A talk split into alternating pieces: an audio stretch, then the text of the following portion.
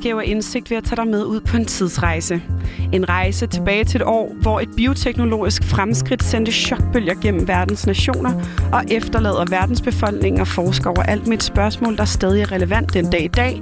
Kan vi mennesker klone os selv, og skal vi? Mit navn det er Anna Munk Velkommen til Indsigt.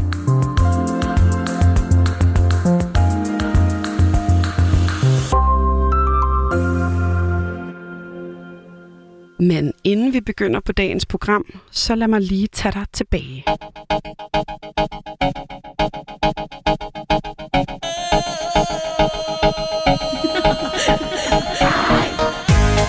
Året det er 1996. Det er året, hvor prinsesse Diana og Charles royale skilsmisse skaber overskrifter over hele Storbritannien. I Japan lancerer man det nyeste system inden for gaming, Nintendo 64. Og der er stadig to år til, at Bill Clintons affære med Monica Lewinsky bliver en af 90'ernes største politiske skandaler.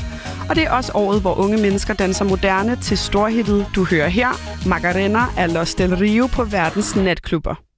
Og mens den økonomiske højkonjunktur bulrer der ud af, og Beverly Hills 90210 brager igennem på teenage-skærme verden over, så er 1996 også året, hvor et af forrige århundredes største biologiske og forskningsmæssige skridt bliver taget. Det gør det i dag den 5. juli for præcis 25 år siden, og dengang lød det sådan her.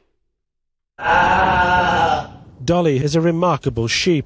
She's the first sheep to be cloned from another adult sheep. We human beings have had a future or seen a future at least, that had only been imagined up until now. If a lamb, why not a man? One of the century's greatest scientific achievements was unveiled before the eyes of a stunned world. Her name was Dolly the Sheep.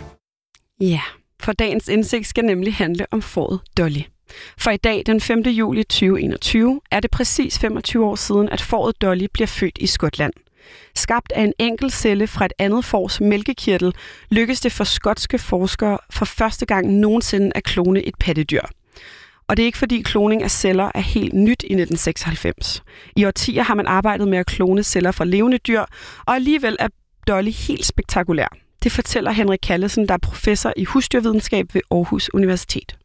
Kloningen er noget, man har arbejdet med i over 100 år, men øh, Dolly var det første store pattedyr, altså et får, som øh, viste, at det kunne lade sig gøre at tage en celle fra et voksen dyr, og med, med Dolly, der var det et 8 år gammelt får.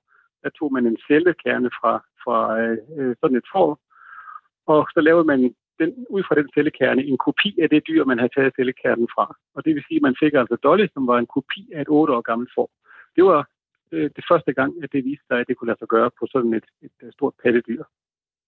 Og det var en, en øh, overraskelse biologisk set, fordi det havde man ikke troet kunne lade sig gøre, og, og dem, der havde forsøgt det gennem øh, efterhånden mange år, mente ikke, at der var en, en måde at gøre det på, men det viste øh, de forskere i Skotland, at det kunne man altså godt. Og i årene op til Dollys fødsel er det altså kun lykkedes forskere at klone smådyr som frøer, salamander og mus. Og faktisk tror man som sagt slet ikke, det er muligt at klone et større pattedyr. Og måden de skotske forskere på Roslin Institute i Edinburgh klonede Dolly på, er det også anderledes end den metode, man havde arbejdet med i årene op til. En måde at forklare forskellen på, det er ved at sammenligne kloningen af Dolly med naturens helt egen form for kloning, nemlig enæggede tvillinger. Henrik Kallesen forklarer det sådan her. Og enæggede tvillinger, det er naturens egen måde at dele et æg i to, som, så der kommer to øh, stykker afkom ud af det og de er enæggede tvillinger, og de kommer altså, som navnet siger, af et æg, og der kommer to øh, får eller børn ud af det. Øh, det er naturens måde at klone på, og det er den teknik, man har eftervist, eller man har forsøgt at genskabe ved hjælp af, af Dolly, men den måde, man gør det på rent praktisk, den gør, at, at øh, ligheden mellem de to eller de stykker afkom, den er ikke lige så stor, som den er mellem enæggede tvillinger. Der er små forskelle. Så Dolly er en helt anden teknik, fordi det, øh, forskellen fra de, fra de enæggede tvillinger, det er, at man tager en, en celle fra for eksempel et yver på et voksen får. Og den celle kunne man også tage fra huden, den kunne man tage fra leveren, den kunne man tage et eller andet sted i kroppen. Og det er noget helt andet end at dele det æg i to halvdele.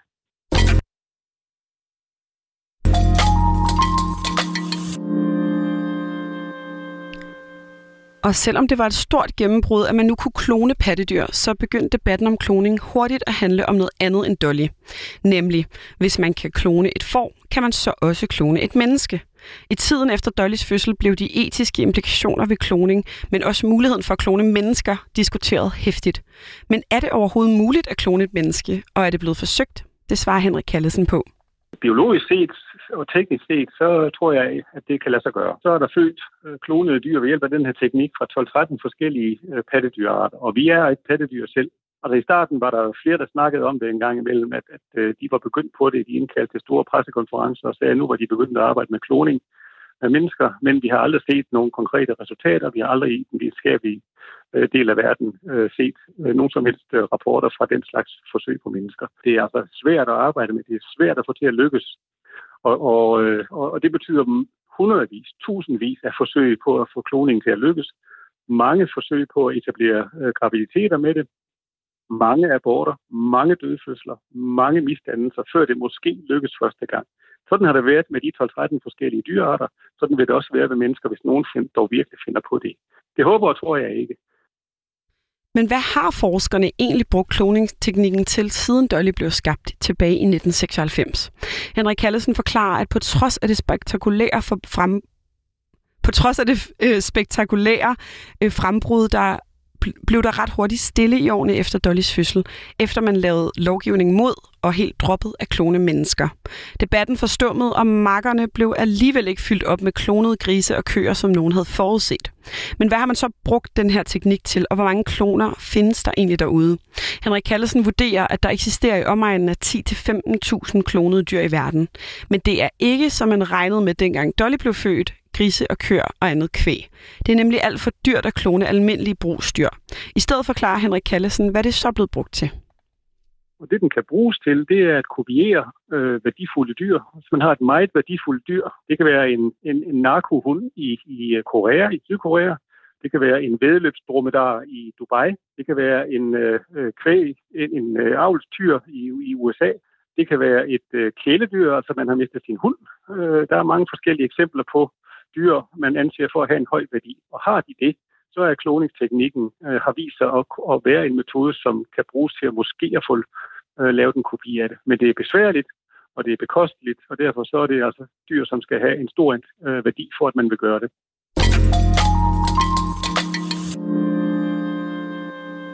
Så lad os lige gøre status her 25 år efter Dollys tilblivelse. Kloning er ikke helt blevet den livsomvældende teknologi, som man regnede med. Teknologien bliver relativt sjældent brugt og er stadig bekostelig og besværlig. Men hvad er så fremtiden for kloning? Siden Dollys dage er der udviklet en ny og mere effektiv type af kloning, fortæller Henrik Kallesen.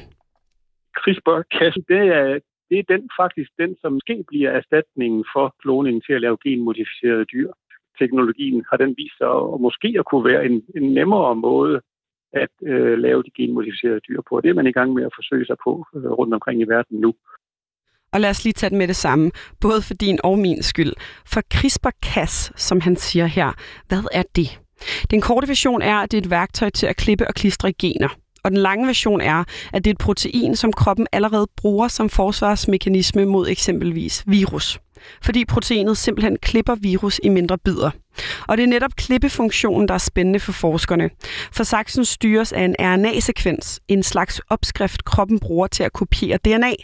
RNA matcher et sæt aminosyre i DNA'en, som fortæller den, hvad den skal klippe i og hvor. På samme måde som RNA har en kode, der matcher en del af et eventuelt virus, så som den så guider CRISP-saksen til at klippe ud.